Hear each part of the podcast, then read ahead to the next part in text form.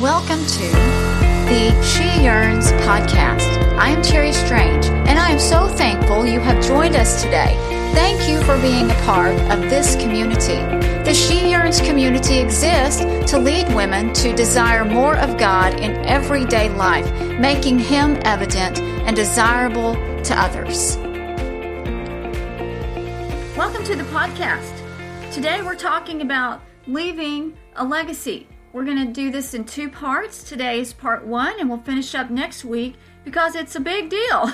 we have this yearning in our heart to leave a legacy. Most of us want a life that outlasts the days that we're here on this planet. We want a life that we live today to positively impact, at least at a minimum, those within our sphere of influence and better yet, to extend beyond it. There is this yearning that's really undeniable for our short time on this planet not to be wasted. If you only look through the lens of the general population, you will find this desire common. Article upon article surfaces about legacy leaving.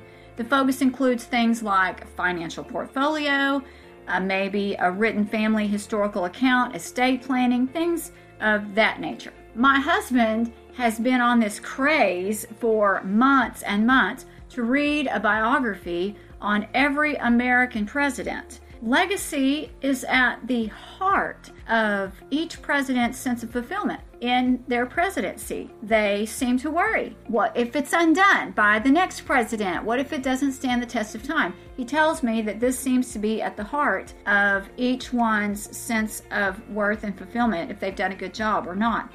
There's also a famous quote by Benjamin Franklin, who was not a believer, that reads If you would not be forgotten as soon as you were dead, either write something worth reading or do things worth writing. Although this is exactly how we should define the legacy of the Apostle Paul, who wrote something worth reading, most definitely, and did things worth writing, I don't think Paul spent time thinking about the legacy he was or was not going to leave. We hear something very different in his language to the churches about his take on his life experiences. For instance, five times I received at the hands of the Jews the 40 lashes less one. Three times I was beaten with rods. Once I was stoned. Three times I was shipwrecked. A night and a day I was adrift at sea, on frequent journeys, in danger from rivers, danger from robbers, danger from my own people, danger from Gentiles, danger in the city, danger in the wilderness, danger at sea, danger from false brothers, in toil and hardship, through many sleepless nights, in hunger and thirst, often without food, in cold and exposure. And apart from other things, there is the daily pressure on me of my anxiety for all the churches.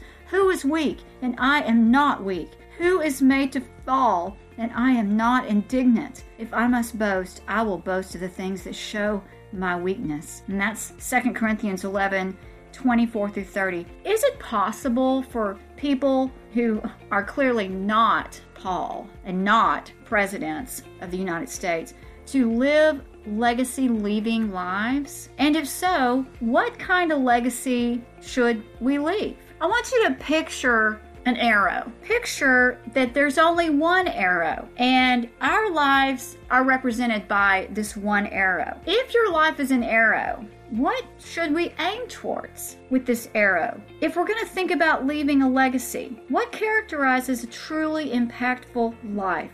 Is it dollars and cents? Is it heirloom furniture collected over the years? Is it a quilt from grandma's hand? Family land, your great great great great grandma's wedding band. What exactly is it? Although all of these are important elements to heritage and the passing down of family traditions, these are not the target. It's more than these. But you and I will not see the target until we tweak our language and alter our thinking from what we will someday aim to leave to how we will today aim to live. You and I have one arrow. We can't afford to waste it. So today I want to answer the question how should we aim to live our legacy? First of all, you and I must be clued into the task at hand. If we had just been handed a physical arrow for the first time, we would head over to Academy or to some farm and ranch store, find a worker and say to them, I want to learn how to shoot a bow and arrow. What equipment do I need? What are the instructions? What is your advice? For instance, we would need to know things like the stance that you take as you take a bow and arrow and you're aiming at the target. There are certain places your feet have to go and a certain angle you've got to have your bow and the arrow towards the target. There's a way that you grip the bow. There is a place that you put your arrow on the bow. There's a where you put your fingers. There's positions for that. There's a correct place and an incorrect place. There is a way that you draw back your muscles as you pull the, the bow back as you place the arrow. There is a way that you aim. You've got to use your dominant eye. Not everybody has the same dominance. Um, my side's not the same side yours is going to be. And then there's the release. It's important to maintain your body position, your stance, and you've got to stay unmoved. These are things we would need to know just the basics. If you're going to go out and shoot an arrow, especially if you only have one, you'd better take the time to understand the task, get your bearings, and do your homework. We need the same instruction about aiming and shooting our arrow toward legacy living. What kind of life are we shooting towards? What is the target if it's more than an heirloom quilt and an old wedding band? What character does it require? And how do we shoot? Well, Paul would sum it up like this in Colossians 3 For you have died, and your life is hidden with Christ in God. When Christ, who is your life, appears, then you also will appear with him in glory. Yes, that, Colossians 3 3 and 4, that is the target. Your life hidden in Christ. I want to tell you a story from history to illustrate what this might look like in flesh and blood and then offer some biblical anchoring and practical suggestions for how you and I can take this into our walks right out the door and begin to apply them at whatever stage of life we find ourselves in this particular season. There was a man named R.A. Dugdale who worked with the New York Prison Commission. On a particular visit, he discovered six criminals in six different prisons whose relatives were mostly criminals or paupers. And these six criminals, who had four different names, were all descended from the same family. Now, that was just too intriguing for this Mr. Dugdale, and he began to study the relatives. And he gave them a pseudonym called Juke, and he gave the patriarch the name Max and he looked into the living and the dead records of the prison records and the town records and the testimony of neighbors and employees. And this patriarch Max was known to, instead of staying home, he had brothers and sisters who became productive citizens, but he did not want to do that. He preferred to go out into the woods and live his own life and leave school, family, and the productive life of a citizen behind and do whatever he wanted. He was not a bad person, he just wanted to do whatever he wanted. Now, if you've heard about Max Juke, there's controversy in whether this study is legitimate or not. The mainstream media would like to say that it is entirely unfounded and untrue, but I, I really can't find, and I dug a lot. I can't find enough to discount it altogether. The critics admit that this is a real family line with lots of scoundrels and scandals and unproductive citizens. They cannot dismiss it. They can split hairs about the numbers and discount Dugdale's findings, such as the number of women who actually got paid for their questionable behavior, but they, they can't discount the, the magnitude of the impact of it. At the end of the day, the Jukes family, which is not the real name, represents a tale of a man who left a legacy of a bunch of criminals. I'm going to say 130, about the same number of paupers. Families subjected to poor health conditions, which is terribly sad because it impacted their mortality rates. These children did not live into adulthood. Debauchery in large numbers resulting in diseases. 60 cases of syphilis is noted. There were seven murderers, which is absolutely founded, 60 habitual thieves, and that number has been also checked, and few productive citizens. And part of those were trained while they were incarcerated. And this is in five generations. However trustworthy and true the numbers, the example was used to illustrate the negative impact our choices and life paths can have on those within our spheres of influence in terms of legacy for even five generations. That's amazing and scary.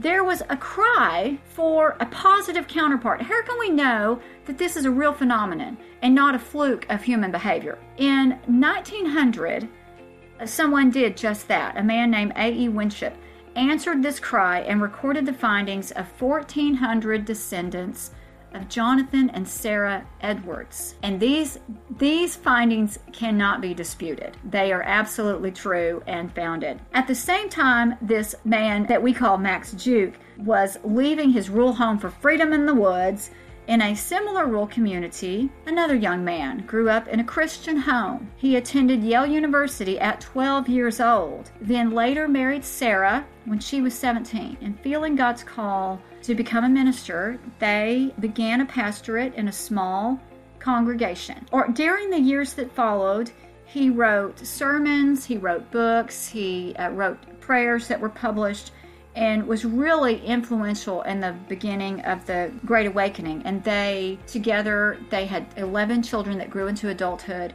And these are just some of the things that they found that were the results of their lives together in the next generations. 100 lawyers and a dean of a law school, 80 holders of public office, 66 physicians and a dean of a medical school, 65 professors of colleges and universities, 30 judges, 13 college presidents, three mayors of large cities, three governors of states, three United States senators, one controller of the United States Treasury, one vice president of the United States, and 100 missionaries. Jonathan Edwards had a mind that was known as unequal to most in his devotion to Christ, in his fervor, in his passion, in his ability to communicate. But he's not the main focus that I wanted to talk about. I wanted to talk about Sarah, his wife, because it was said about her much of the capacity and talent, intensity, and character of the more than 1,400 of the Edwards family was due to her. That struck me. You see, Jonathan had siblings. He had well qualified siblings who married and did wonderful things, but nothing that was in comparison to this couple. This is unprecedented and I I just wonder what made the difference. What what I propose is that God did amazing things. That's that's it. But in this, she understood she had one arrow and she knew what to do with it. She knew this from a very early age. We could say Sarah had the heritage of being a preacher's kid. Her grandmother and her mother were both married to pastors. By the age of 13, she was noted of her Christian character and her exceptional ability by a disinterested Edwards. He was not interested in her at the time. This is what he wrote about her. I find it so sweet. She was of a wonderful sweetness, calmness, and universal benevolence of mind. She will sometimes go about from place to place singing sweetly, and seems to be always full of joy and pleasure, and no one knows for what. I just think that's delightful. Sarah Edwards understood her calling and embraced it. Her calling was to be the helper to her husband in ministry as she had seen in her mother and her grandmother, and to raise godly children. And she was exactly fitted for the task. You know what struck me in this? Do you know why God chose Abraham? The Bible tells us exactly why, and it's not what I thought. We find this in Genesis 18 19. It says, For I know him, this is God speaking, for I know him, that he will command his children and his household after him and they shall keep the way of the Lord to do justice and judgment, that the Lord may bring upon Abraham that which he hath spoken of him. God chose Sarah Edwards to fulfill his purpose for her, and that was very similar to what he chose Abraham for. It wasn't about them. It was about what he was going to do through them and their influence on the generations that were to come after them. I don't want us to miss, though, how she met those objectives for it makes all the difference. Sarah put the needs of her husband's work and ministry on a high priority list. she freed him to give 13 hours a day to his work. This was her prerogative, it was what she wanted to do, but this was of no small cost to her. It was not glamorous. It was said, To her husband came honor and glory in his lifetime, but to her came denial, toil, and care. From the age of 18 to 40, it was a home of small children, and it was known as a delightful one. In fact, George Whitefield once wrote that he sometimes wondered if ever the Lord's will it was that he should marry. He did hope that the Lord would send a wife like Mrs. Edwards, which I also think is sweet, whom he considered to be the most beautiful and notable wife for a Christian minister that he had ever known. Is that not stunning? He wrote, If there be a more charming tribute to a woman than this, I have not seen it. Well, that would be something. Those who knew her and how she ran the home could say that even though the schools did so little for the kids and there were so many children in the home, these are some things that were quoted about her. She had an excellent way of governing her children. Quarreling and contention were wholly unknown. She knew how to make them regard and obey her cheerfully. In her direction and reproofs of matters of importance, she would address herself to the reason of her children that they might not only know her inclination and will, but at the same time be convinced of the reasonableness of it she had need to speak but once, and she was obeyed. Murmuring and answering again were not known among them. And in their manners, the children were uncommonly respectful to their parents. See, it's been a problem for a long time. Sarah was also a partner in her husband's ministry, and he sought her advice regarding sermons and church matters. She didn't just take care of the kids, he respected her and sought her advice. They spent time talking about these things together, and when their children were old enough, the parents included them in the discussions. They respected their children also and wanted to include them in what was going on in the in the lives of the church and and the happenings. Sarah Edwards took the responsibility God had given her seriously, and she gave everything she had to live not a life of leisure or pleasure or really even possibly the one she desired with the life God planned for her. In essence, she took her one arrow, she aimed it at the target to put her life in Christ and spent her life shooting toward it. And God brought forth the fruit 100 fold. I mean, even more than she could ever imagine, I'm sure. What Sarah Edwards helps us understand is one arrow is enough to make a tremendous impact, five generations wide and more, honestly, because we're talking about her today. Arrow, aiming, and shooting is really not about you, and it's not about me. And finally, God's plan is always greater than yours, and it's always greater than mine, even when it doesn't look like it. So that's the first part we want to talk about. The next thing we're going to do is spend the rest of our time looking at what anchors this kind of living and what practical suggestions we can glean from it. But I hope that just hearing the human the humanity of what living a legacy can look like and how God can totally bless it in amazing ways has been an encouragement to you. And I look forward to meeting you next week when we talk about the anchoring and the practical suggestions of what this looks like in your life and in my life and how we can live it out. Thank you again for tuning in today. We will be releasing a new episode every week. I would invite you to become a subscriber. And it really makes a difference when you share something here that you find helpful or encouraging. You make an impact. You may never understand the value or difference your suggestion or encouragement made in the life of a friend or casual acquaintance just by passing a resource along. So please share what you find here with others. I would personally be grateful. Don't hesitate to like us on Facebook or Twitter or leave a review. For more truth saturated, gospel centered, spiritually insightful encouragement, please go to www.sheyearns.com, where you will find reading plans, articles, and other resources to help stir a desire for God into your everyday life.